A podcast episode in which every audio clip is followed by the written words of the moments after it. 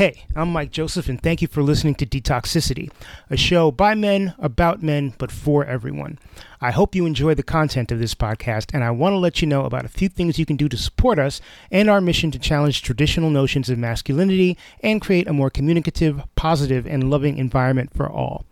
You can subscribe to Detoxicity on any podcast platform that you use to listen. We are available just about everywhere. Also, don't hesitate to rate and comment, as these help us move up in the podcast rankings. I'm on social media, or at least I'm on Twitter, Instagram, and TikTok as Detox Pod Guy. Feel free to drop me a follow. Now I have a Patreon page, yay! And uh, Patreon gives you the opportunity to get cool merch and exclusive episodes of this podcast in exchange for subscribing. Go to patreon.com slash detoxicitypod to find out more. Uh, finally, I'd love to hear from you. Uh, whether you found an episode of the podcast particularly enjoyable or enlightening, or you know someone who'd be a great guest, or you'd like to offer constructive criticism, or if you yourself would like to be on the podcast, hit me up. Reach out to me at one of the aforementioned social media channels, or if you're old school like I am, drop me an email detoxpod at gmail.com. Thank you for listening and take care. Some of my experiences with guests have been so awesome that I've invited them back for seconds. As this podcast ages, you're probably going to start seeing that a little bit more and more. Here's a case in point. This episode's guest is Cornell Verdeja Woodson. Uh, when we last spoke with Cornell back in episode 45, he was just settling in as the Director of Diversity, Equity, and Inclusion at the meditation app Headspace. Our follow up conversation charts his professional and personal growth over the last year and a half. Uh, we talk about the stresses that come with being a public and private champion of diversity and equity. We go deep on his thesis paper, which is based around white male allyship.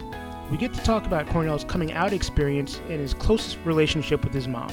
Uh, Cornell also drops plenty of wisdom about self care and gives us some insight on being a married man and a West Coast convert. This conversation was so healing for me, and I hope it serves a similar function to you. Please welcome Cornell back to Detoxicity. Well, hello everyone. My name is Cornell Verdeja Woodson. I don't know if I was at Headspace last time we talked, but just in case, you I'm were the director of diversity. I was okay. The director of diversity, equity, inclusion, and belonging at what we now call Headspace Health. I do know that we merged since I last talked to you. So we merged with a company called Ginger, and now we're called Headspace Health. I've heard of Ginger. So you were on, I want to say it was maybe about a year and a half ago, and we talked about a whole bunch of stuff, including you were just starting out at Headspace. It was Uh, definitely of the the very, other- very, very beginning. Yeah. Yeah. So tell me what's been going on the last year and a half. What's new? What's exciting?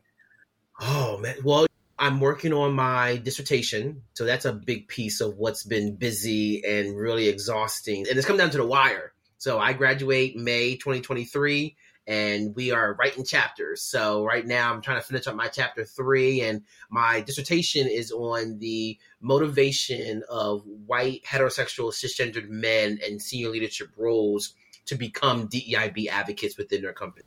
So I'm focusing on white men who have been identified by people from historically excluded groups as DEIB advocates and trying to understand what was it that motivated you to do this and compare that to some of the white men who do not engage, right? So how did you overcome those barriers? What moved the needle for you? So I'm really excited about the research and it's been a labor of love trying to just get it written. How did you decide on that as a topic of your dissertation? Because that's fascinating to me. Yeah.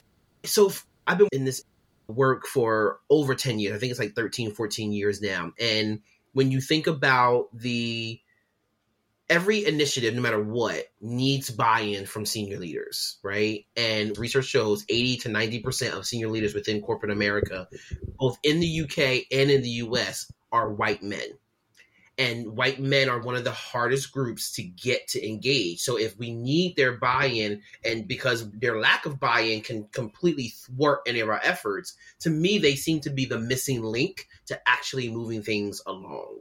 So converting them to DEIB advocates I think is crucial for us to actually diversify our organizations as well as create cultures and systems of belonging and equity that we need really really badly. So that was the focus of like so how do we do that?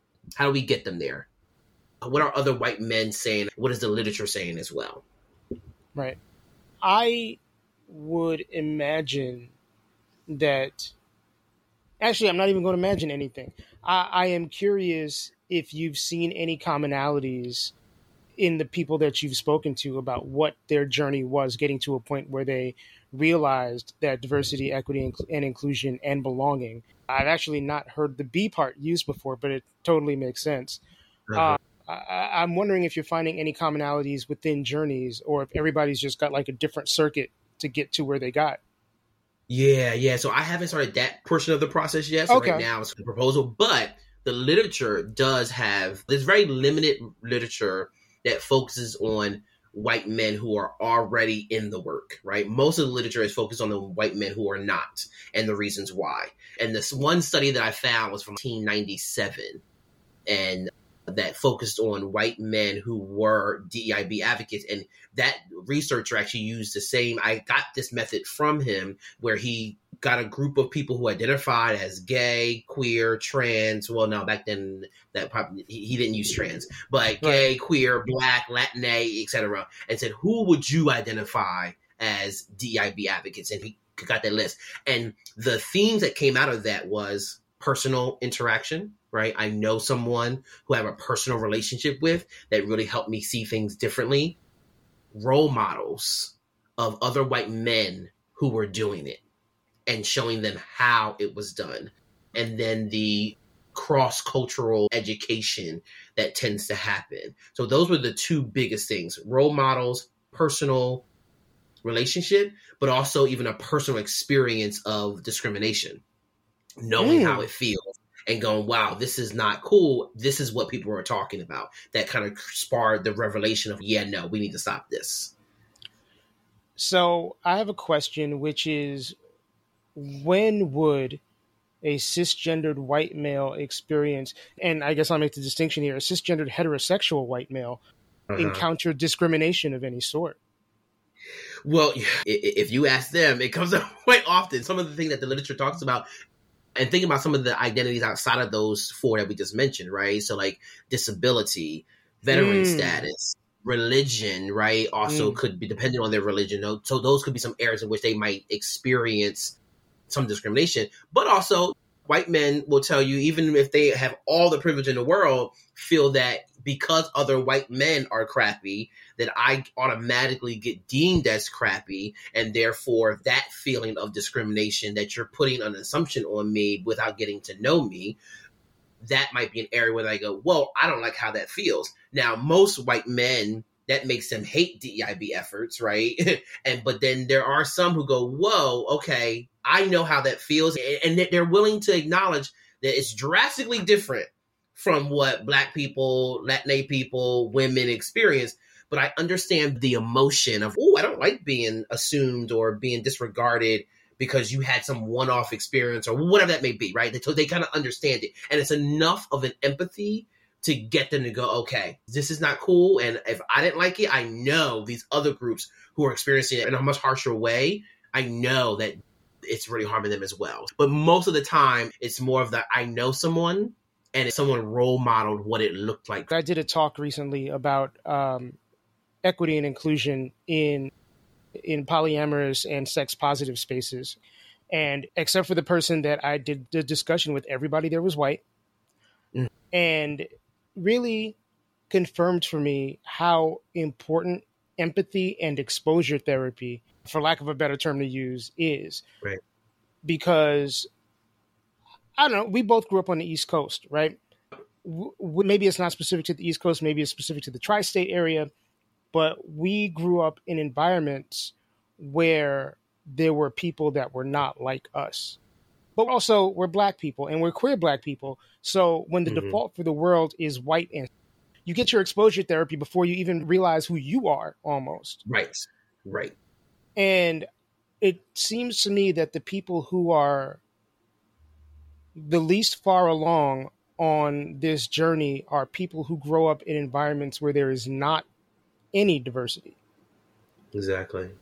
And common sense would dictate that exposure therapy will change minds, but how do we get people who are not in those environments on a regular basis to walk into those environments and live in their discomfort and do what they need to do to move the needle? I think we have to change the perception of what discomfort is. Like discomfort oftentimes feels dangerous, it feels unsafe. So when we talk about being uncomfortable, it's like, why would I ever do that? Right. I think that we had to have a conversation around moments where we felt uncomfortable, but it was good for us. I remember growing up, every time I went to the next grade, I was severely uncomfortable with like, oh crap, I'm going to have to perform at a different level.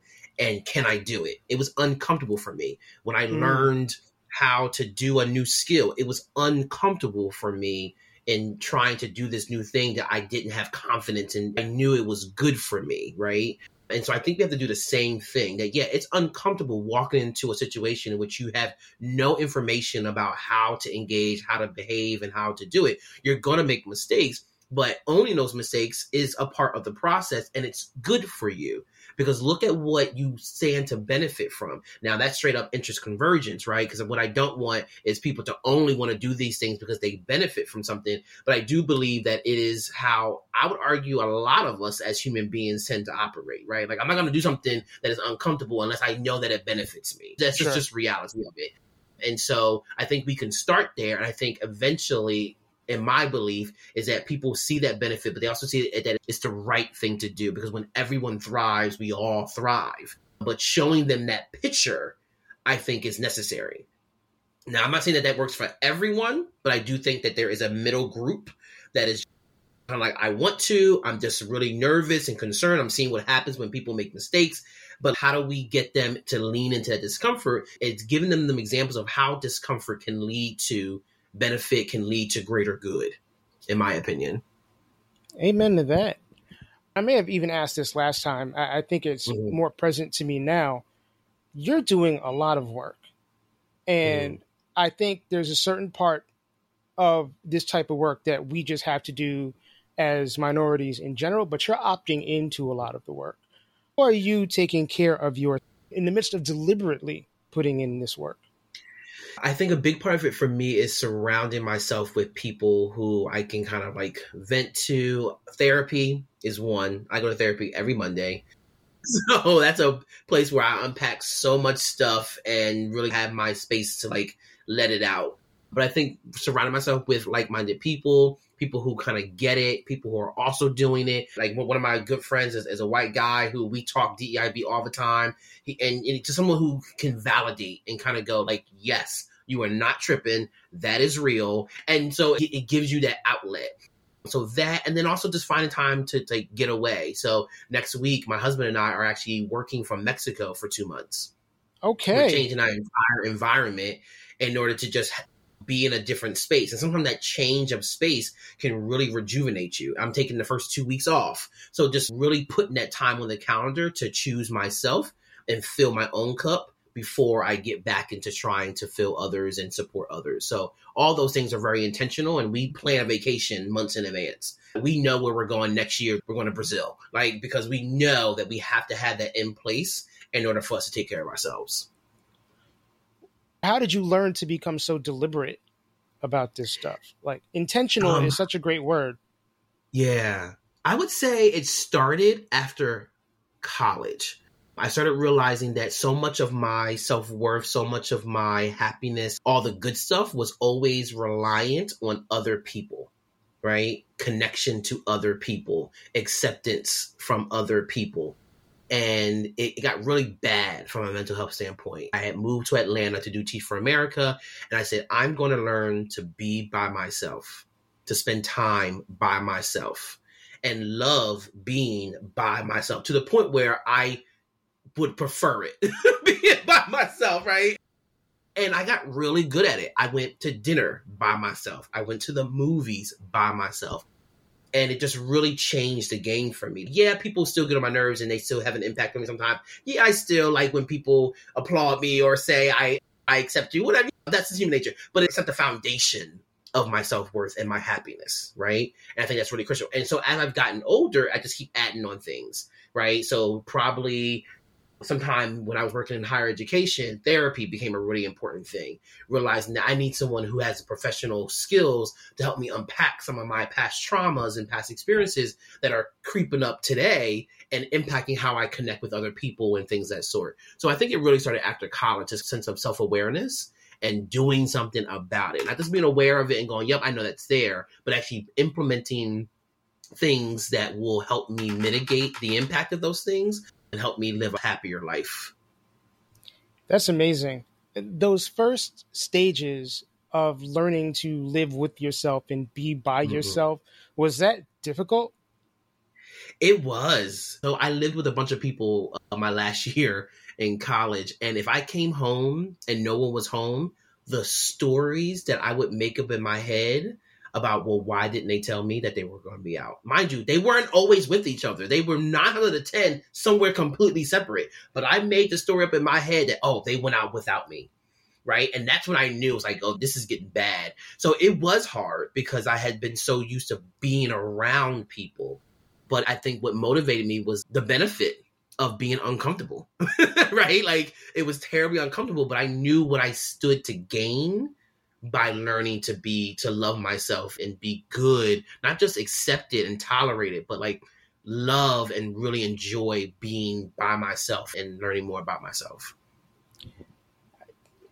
Everything you're saying is resonating with me so much. Uh-huh.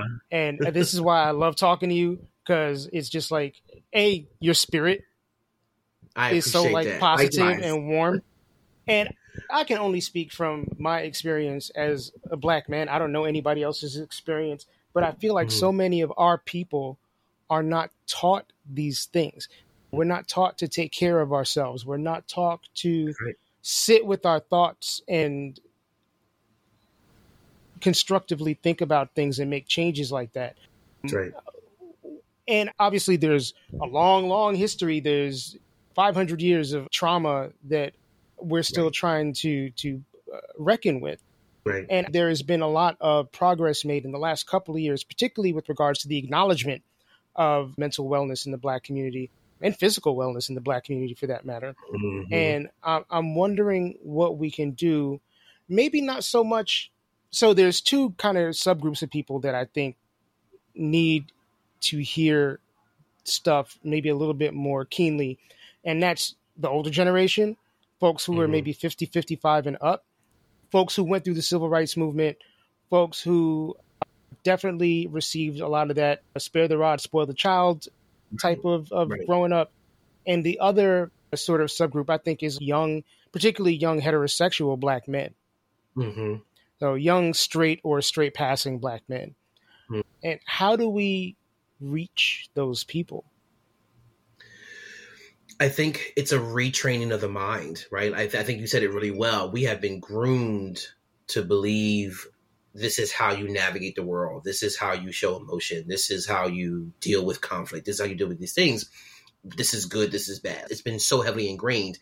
And so we have to retrain. We have to reteach. We have to debunk the myths. We have to model what it looks like. In the last number of years, I've been seeing much more on social media more and more black men showing emotion and showing love to each other, not even just their partners, but to each other as two heterosexual men loving on each other, right? We need to see more of that example. So when all we've ever seen is the other side where you don't show love, you don't say I love you, don't give hugs, you don't express yourself in a healthier way, that's what we operate under, right? But when I start seeing the model of like, oh, this is possible, this is a way to engage and it is acceptable, right? As well.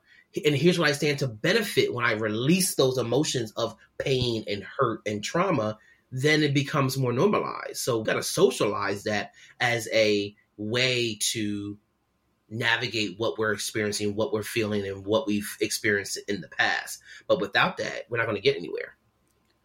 And then how do we talk to people who are so ingrained in this thinking, like older folks, mm. it's right. so hard to change minds. And I'm going through that yeah. to an extent with my parent. I mean, I'm just now starting a relationship with my dad. I'm pretty sure my dad didn't know any queer men or definitely wasn't friendly with any queer men. And now he's got a, a queer ass son. Yeah. Yeah. Um, and he's making the effort. I think he wants to do the right thing, even though right. he's still very uncomfortable talking about it, which I know because he hasn't really brought it up yet. Um, uh-huh. I think he wants to make the effort, and yeah. he understands that if he's going to have a relationship with me, then this is something that he's right. going to have to accept. That's right. But how do we get these older folks talking about stuff like this? And this, I, I love this question because it's saying for any other group that is really hard to get to kind of understand and see this other side, it takes time, right? And I know that sounds like a that's your answer. It takes constant like attempts, constant conversations, constant dialogues, constant accountability measures, right? Of like, no, we can't use that language, right? And constantly coming back because I don't know how old your father is, but let's say he's 50 years old. We're not going to undo 50 years of how they've always operated in two, three years, right? right. It's going to take the constant, like, I'm not going to let this go. If you want this relationship with me, this is what matters.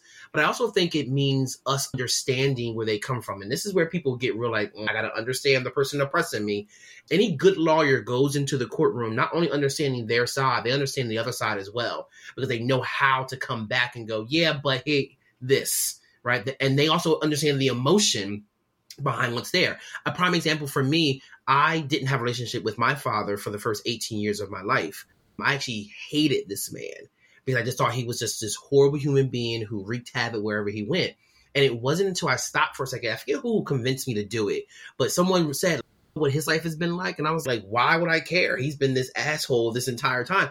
And I literally stopped and learned a little bit more about what his life was like, right? His rejection from his father, right? His mother mistreating him. Just a series of events. I was like, whoa, you make sense to me now. I'm not accepting the behavior. I'm just acknowledging and understanding of how we got where we are. And I'm using that to drive how I try to build this relationship. And lo and behold, my father and I do have a much better relationship, right? But understanding him was really key to me embarking on that journey. So I think it's the same thing with the older generation. It's the same thing with white men. It's the same thing with straight people, white women. Unfortunately, we've got to understand how did you come to be you? How did we even get here? Why are you the way you are? So I can use that to begin the process and the journey on my end to making some change. I agree with you. One thing that's come up in conversation recently is when people who are oppressed get to a point where they're tired of understanding. For sure. For and, sure. And, which I think is valid because the work of understanding can be difficult when there's a, a power dynamic at play and you're sure. on the bottom end of that power dynamic. That's right. What would you say to people who are just like, I can't, this is too much for me?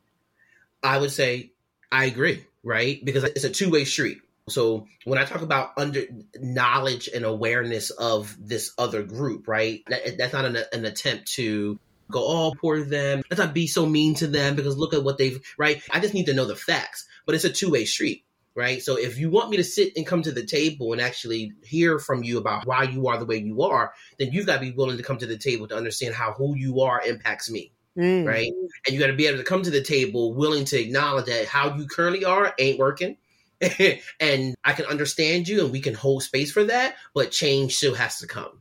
Right, like we still got to move that. And I, have been dealing with this personally at work and in most, most places in my life, where I always come with the okay, I want to understand, but if you're going to constantly meet me with hostility, at some point, I do have a breaking point, and I'm no longer here to understand you. I'm here to break you right? And that sounds mad, like aggressive, but it just is what it is. Because if you're not going to heed to the opportunities where I'm trying to come amicably for us to just learn and understand each other, and you just want to constantly come with me with the gaslighting and the discrimination and the disrespect, I'm going to eventually meet you with the same energy. What did Candy say? I am Michelle Obama. When you go low, I go low with you.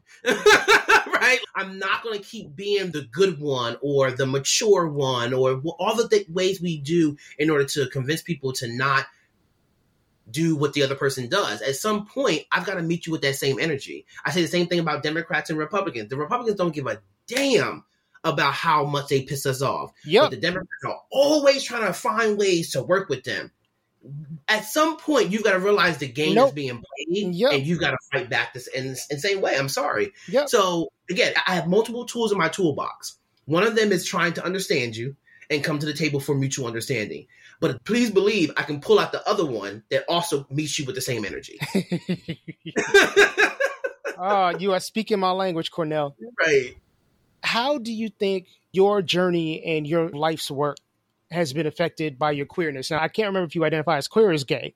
Queer. Uh, yep. Okay. How do mm-hmm. you think your queerness has impacted your journey or defined your journey or set you on on this path? I mean, most people, I believe, who get into this work intentionally started off on this path because of their marginalized identity, right? And I go by queer or gay, but okay. as a queer black person who grew up in a low income environment, my experience with inequity and discrimination and oppression, that drove my reason for wanting to make change. But it isn't the only reason I stay in the work right? It is the lens which I oftentimes look through things, but now as a leader in this work, I also need to look at it from a women's lens, a trans lens, right? And ensure that my advocacy and my leadership is not just about my blackness and my low income experience and my queerness, but it's also about all the other voices that I am trying to help and support and ally with as well. So it has to be much, much more than just about me. But it is the reason why I've gotten started. Uh-huh. As you walk through the world, like in your workspace, do you feel like people are often unafraid, or not unafraid, are often afraid to ask you specific questions or to approach you a certain way because they know that you're black and queer and they don't want to catch residuals oh, from yes. that? uh-huh. Oh my goodness. They make assumptions all the time about how I might respond or what kind of energy I might bring, but then they hear me and they go, "Oh, wow and they don't say it, but I know they're thinking, "Wow, you're a lot nicer than I thought you would be," right? Because we're always the angry black man. Mm-hmm. And it's just really, really, really, really frustrating. But yeah, for sure. I always get people who are definitely afraid, and you can tell. And even when they do attempt to approach me, you can just hear the fear of like, I cannot mess this up. I do not want to get cussed out. And it's like, I don't always meet you that way, right? If you're multiple times I've given you chances and you keep, yeah, you can get cussed out. But that's not the way I'm going to approach you the very first time, right? right. I'm going to own the fact that you made a mistake. All right, I'm going to correct you.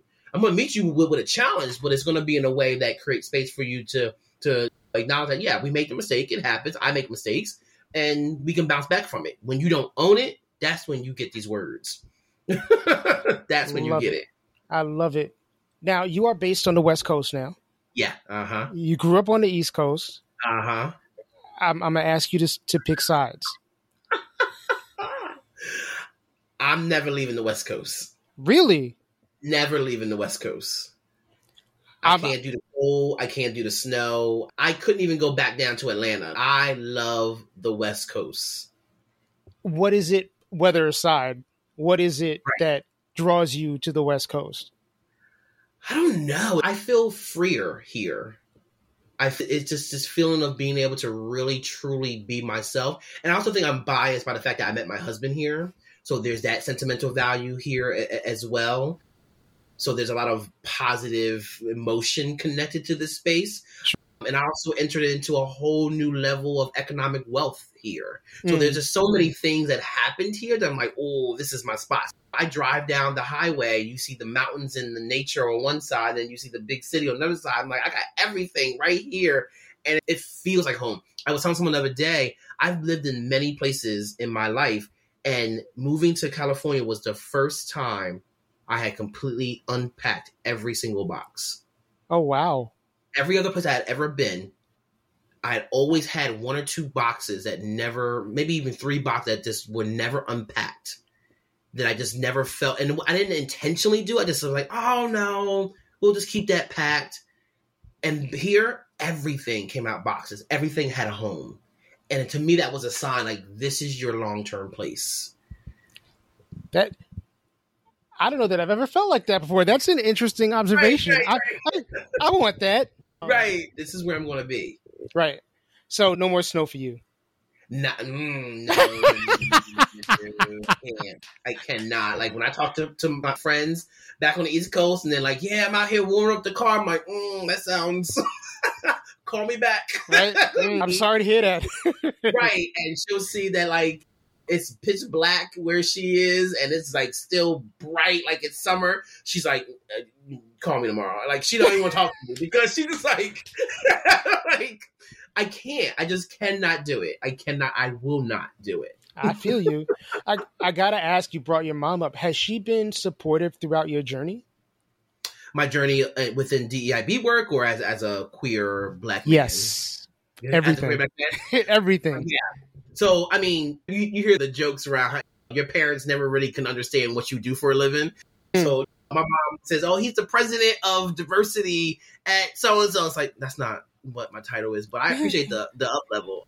But uh, but no, she knows that I work and try to create equity and equality and things that sort. Like she'll call me when she reads something, go, "What do you think about this?" And we have a two hour conversation. So she's super super supportive. I think she does sometimes though worry about how the work impacts me mentally because I get very wrapped up in it and emotional. Like it bothers me all the time, and so I think she does really want me to make sure I'm constantly maintaining my mental health and not allowing the work to consume me.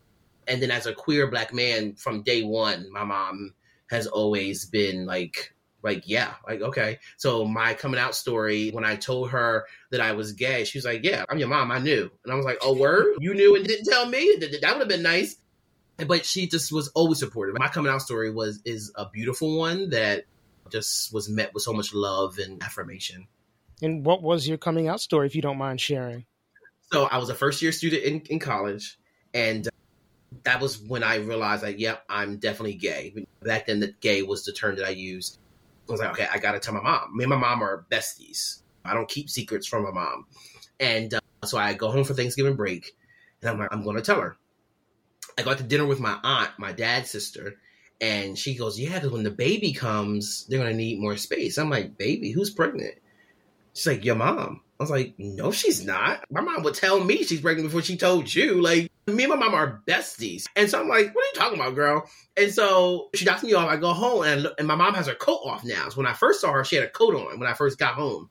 And I see her and she has a big belly. She has a bump. And I'm like, you're pregnant. And she's like, yeah. And she's like, oh shit. It's like, who told you? I'm like, my aunt told me. And so she was nervous to tell me because she didn't want me to worry. So me, her, and my dad went into the other room and we're talking like, why didn't you tell me?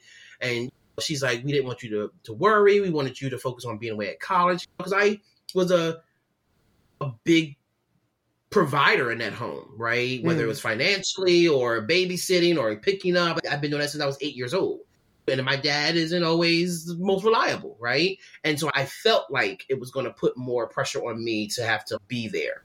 But she actually didn't want me to feel that way. So I was pissed. And so I said, Well, since we all got secrets, I got one for you. I'm gay. How you like that one? And she's like, Seriously, this is how you're going to do that? I was like, no. Petty we all keeping secrets, right? So let's just all share them. And so, I, in true Aries fashion, I came out as a vendetta. wow. And we still was like, okay, thanks. and, and That's yeah. too funny.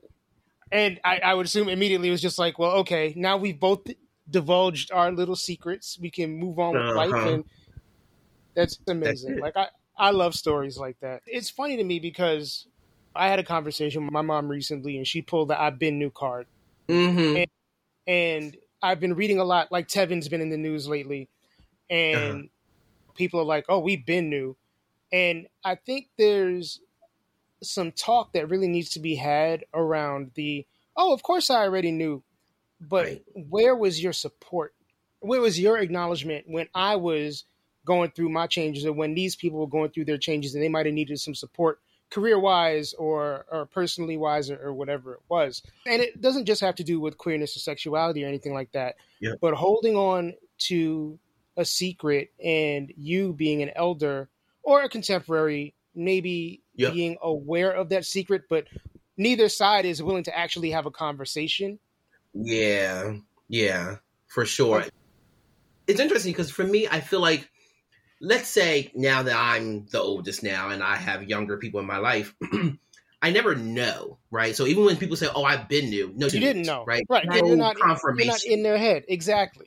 Right, exactly. exactly. And so I actually appreciate that they don't do that because one, I may not be thinking about it and go, "Wait, what? You, you think I'm gay?" Right? And depending on my understanding of that and how I accept it or not, I could be really upset. I'm now I'm alarmed, or maybe I'm not ready to have a conversation, right? And so I like to think that my mom didn't come to me about it because she wanted me to navigate my process, right? And she knew that when I was ready, I'd come to her, right? Mm. And I, as I look back on my childhood, I got bullied a lot for people thinking I was gay. And so I do remember her saying, like, is there anything you want to share with me? She would ask me that question. And I go, no, you know, because at that point, no, there was nothing. like, I'm good. Ready. Yeah. And, and so I appreciated her now not doing that because it allowed me to come into it on my own, right? And my time versus being kind of forced out in a way because you're yeah. directly asking me and forcing me to give you an answer. So I like to think that people don't do that because they just like that that's your business, right? And I want you to come to me when you want to. I'm I'm gonna come back to your mom in a minute.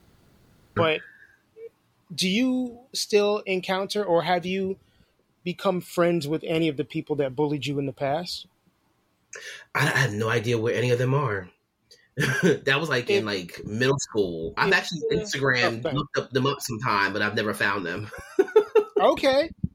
If one of them was to hit you up and be like, "Oh, Cornell, blah blah blah," and apologize, how do you mm. think that would make you feel? Oh, I think that would bring tears to my eyes. Because I know what it takes for me to own my stuff and to apologize and to be able to come to that wherewithal to be able to go, yo, I caused you harm and to reach out, right? It's one thing to go, yo, I caused them harm, but then you reached out to say, yo, I'm sorry. That would bring tears to my eyes because that's the healing that this society needs, right? right? Like we all need our abusers, our oppressors to, to acknowledge that pain and go, I'm sorry, so that we can actually move on. I feel that. I was talking to somebody recently who doesn't have a much of a relationship with their father and recently wrote a book and i was like mm-hmm. so now that you finished this writing process have you forgiven him and mm. he was like there was no need to forgive he was like i've mm. accepted and mm. I, I thought about it and i was like oh well there is a fine line between acceptance and forgiveness that's so interesting i have a friend of mine who says forgiveness isn't always about the other person because I have a hard time forgiving. right? I feel um, you. But and she and she's always telling me forgiveness isn't always about them. Right? It's not about releasing them of accountability. It's about allowing you to. And I think she would, if I had to make a guess, I think she would equate them to be the same forgiveness and acceptance. Right? I'm accepting that this happened. I'm accepting that this is the impact that it had, and I'm choosing not to allow it to control me. Right? That's how she tends to kind of talk about it. It's not necessarily get for them and their ability to move on. about you not allowing this thing to own you anymore. I also believe that forgiveness, if I can forgive you, but it doesn't mean that you have space at my table again. Mm. A lot of people believe that if you forgive me, then we're good now. We're besties right. again. We're friends you know, again. Like, not, right. Not necessarily, right? My dad's sister oftentimes critiques me a lot about this because my dad's mom has always treated us, my dad's kids, like garbage compared to how she treated my cousins, my dad's sister's kids. And I, I have forgiven her. I don't wish her ill will. I don't think about her. I don't think about those moments. But when I see you, no, that's not our like relationship. Like, you yeah. don't have a seat at my table anymore. I'm good, right? But she doesn't see that as forgiveness. Like, no, forgiveness does not require me to allow you back in my circle. Yeah, I feel that, so. and you're absolutely right. Circling back to your mom for a second, uh, is mm-hmm uh, how does she interact with your husband? Like, oh my god, they they love each other. like, she'll text him, and mind you, when I brought him home before I proposed to him, my mom was turning fifty one, and I, we were throwing a surprise birthday party for her, and I brought him to Jersey with me to meet the family for the first time. Mm. Instant click, instant connection. And my mom's a shy individual. Like she's not the kind of black mom that anybody she connects with. So for her to be this connected to him, I was like, oh, this is a sign. She was like, hey, baby. And I was like, what? So yeah, she adores him. That's amazing. And and you are clearly enjoying married life very much. I am. It's hard work. It ain't easy. We have our couples therapy that we go to every Wednesday, and it, it is work. It is work. What has been the biggest joy, biggest I just combined the words challenge and joy. What has been uh-huh, the biggest. Joy and the biggest challenge of being married? I'll start with the challenge. I think the biggest challenge is merging how we navigate the world, right? He's a very positive, kind of like let stuff roll off his back everything bothers me for the most part. I hold on to a lot of that energy and he can kind of just move on. I'm like, it's three days later and I'm still upset about some things. So really coming to to kind of understand how each other navigate situations and why and things that sort. It's help, also helpful to know that we met, started dating, got engaged, and got married all in the same year. So Woo! we didn't really get to do the uh-uh. things that other couples who date for five years and then get engaged. Hey, we ran right into marriage. And so we're learning a lot of those things about each other. So that's the biggest challenge. The biggest joy for me is having someone to experience life with, to go on trips with, to just do things. Like I have my partner who, when we go somewhere, it's us everyone else is an addition, right? Right. But we're experiencing it together. We, we recently, uh, not recently, but a couple months ago, went to Paris and London. And he always wanted to go to Paris with his significant other. I've always wanted to just travel with a significant other. And so to be able to have those experiences with each other and make those memories, to me, is like one of the biggest joys. That's amazing. If I remember correctly, I've been seeing a couple of Instagram pictures in the past of y'all throwing down in the kitchen or challenging oh, yeah. each other in the kitchen. That was so one of my friends, she did a cook off with her husband. I was like, oh, that's dope. And so we did one where we got to choose each other's ingredients. And then with the rest of the stuff that was in the kitchen, we had to make something. He won because everyone he had people everyone else liked his better.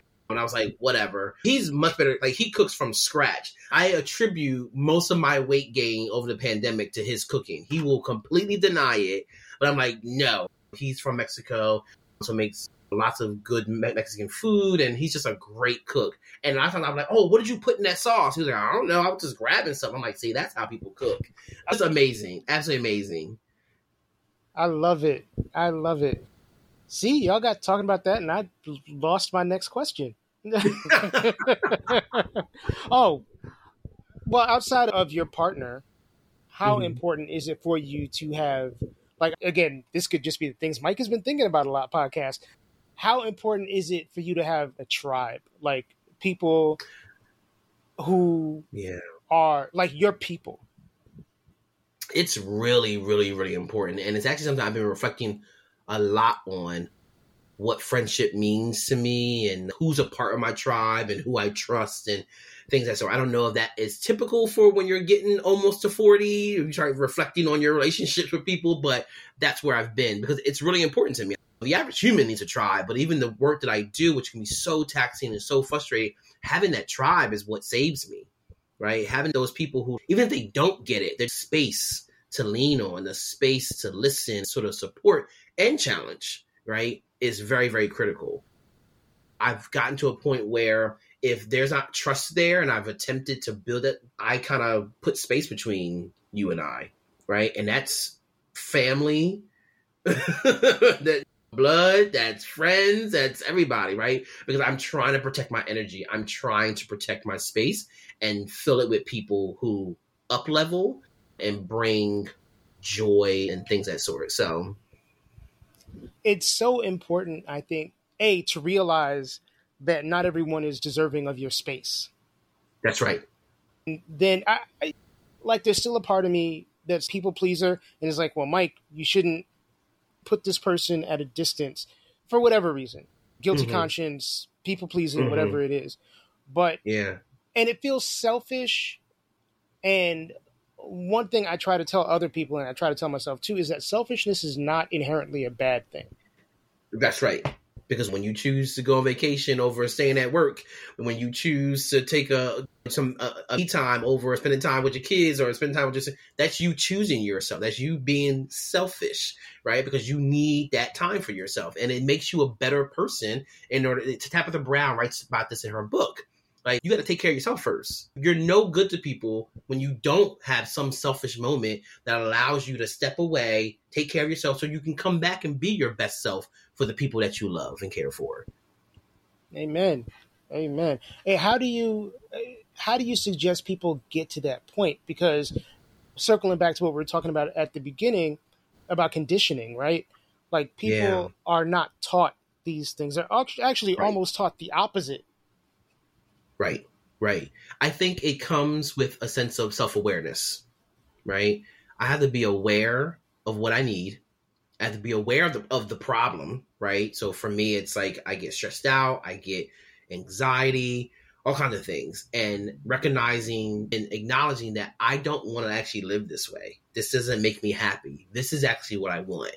And it's that vision that is the motivation for me to go, that's the life I want to live. I want to be happy. I want to laugh more than I cry, unless I'm crying from laughing, right? Nothing wrong with being upset, nothing wrong with all the emotions, but I don't want to be angry 90% of the time. Mm-hmm. I want to be laughing most of the time.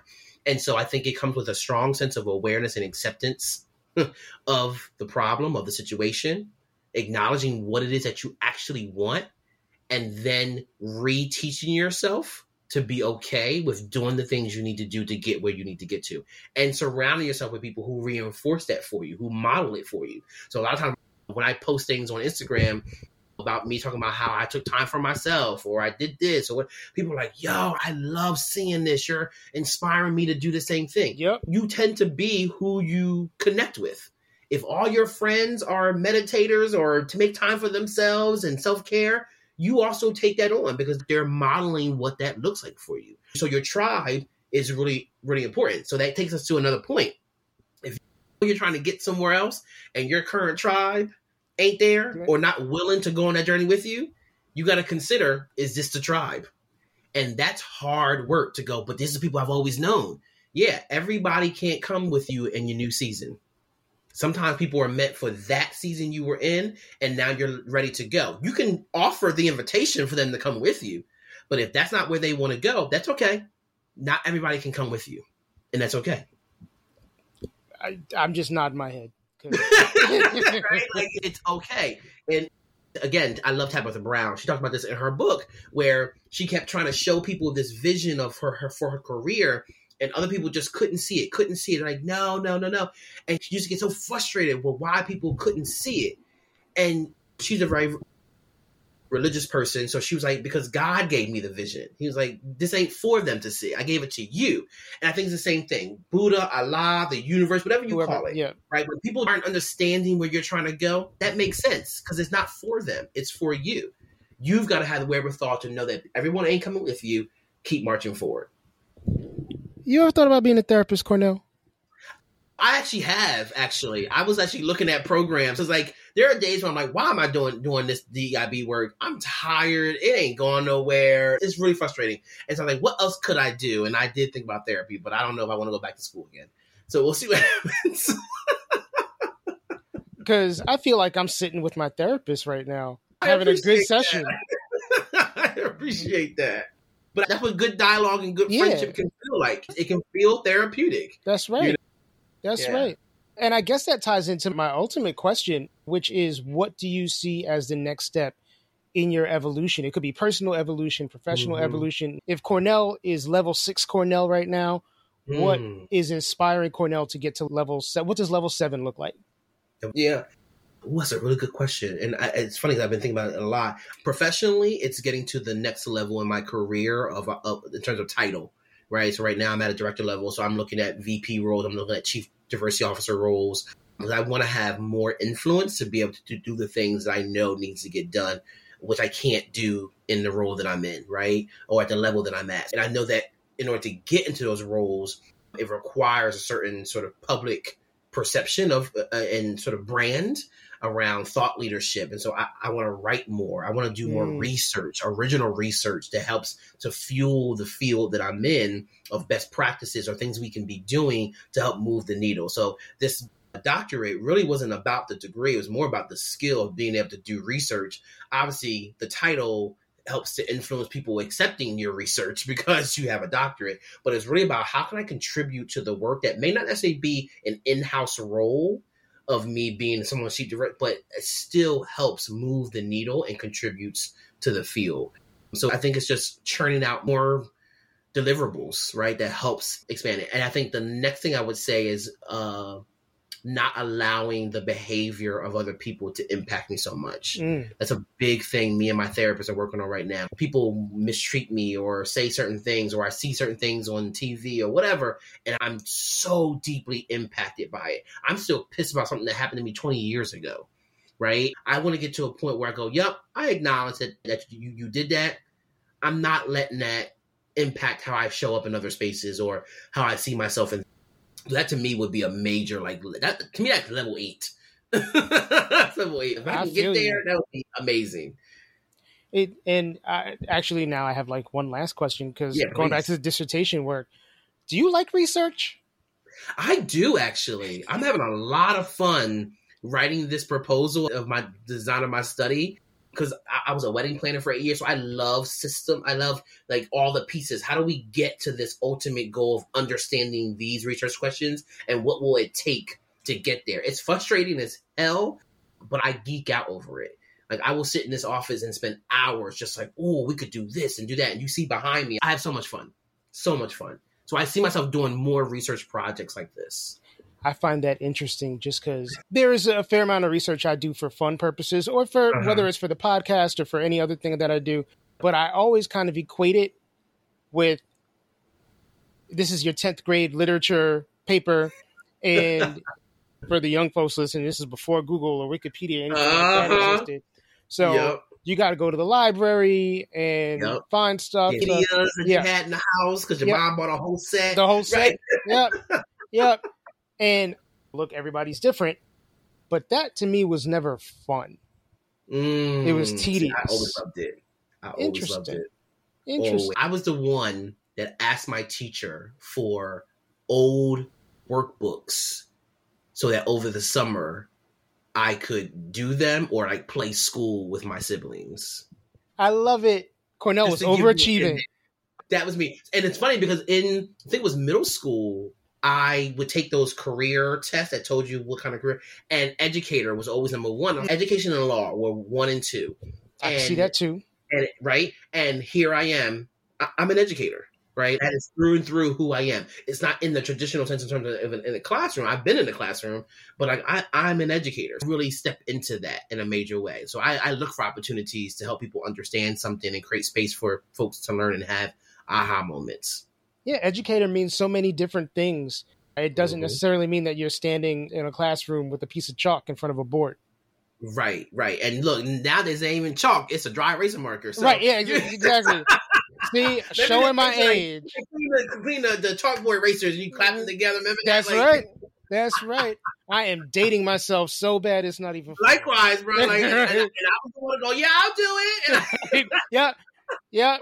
Yep, stand in the back of the classroom and just clap them damn erasers together. Uh, Make clouds. Yep. 100%. Clean the chalkboard on Friday so that we came back. It was clean. Clean on Monday. Monday. That's right. Uh-huh. That's yep. right. First off, endless thanks to Cornell. A lot of these times when I do this podcast, I feel like I'm having the right conversation at the right time, which is kind of part of the reason why I keep doing these.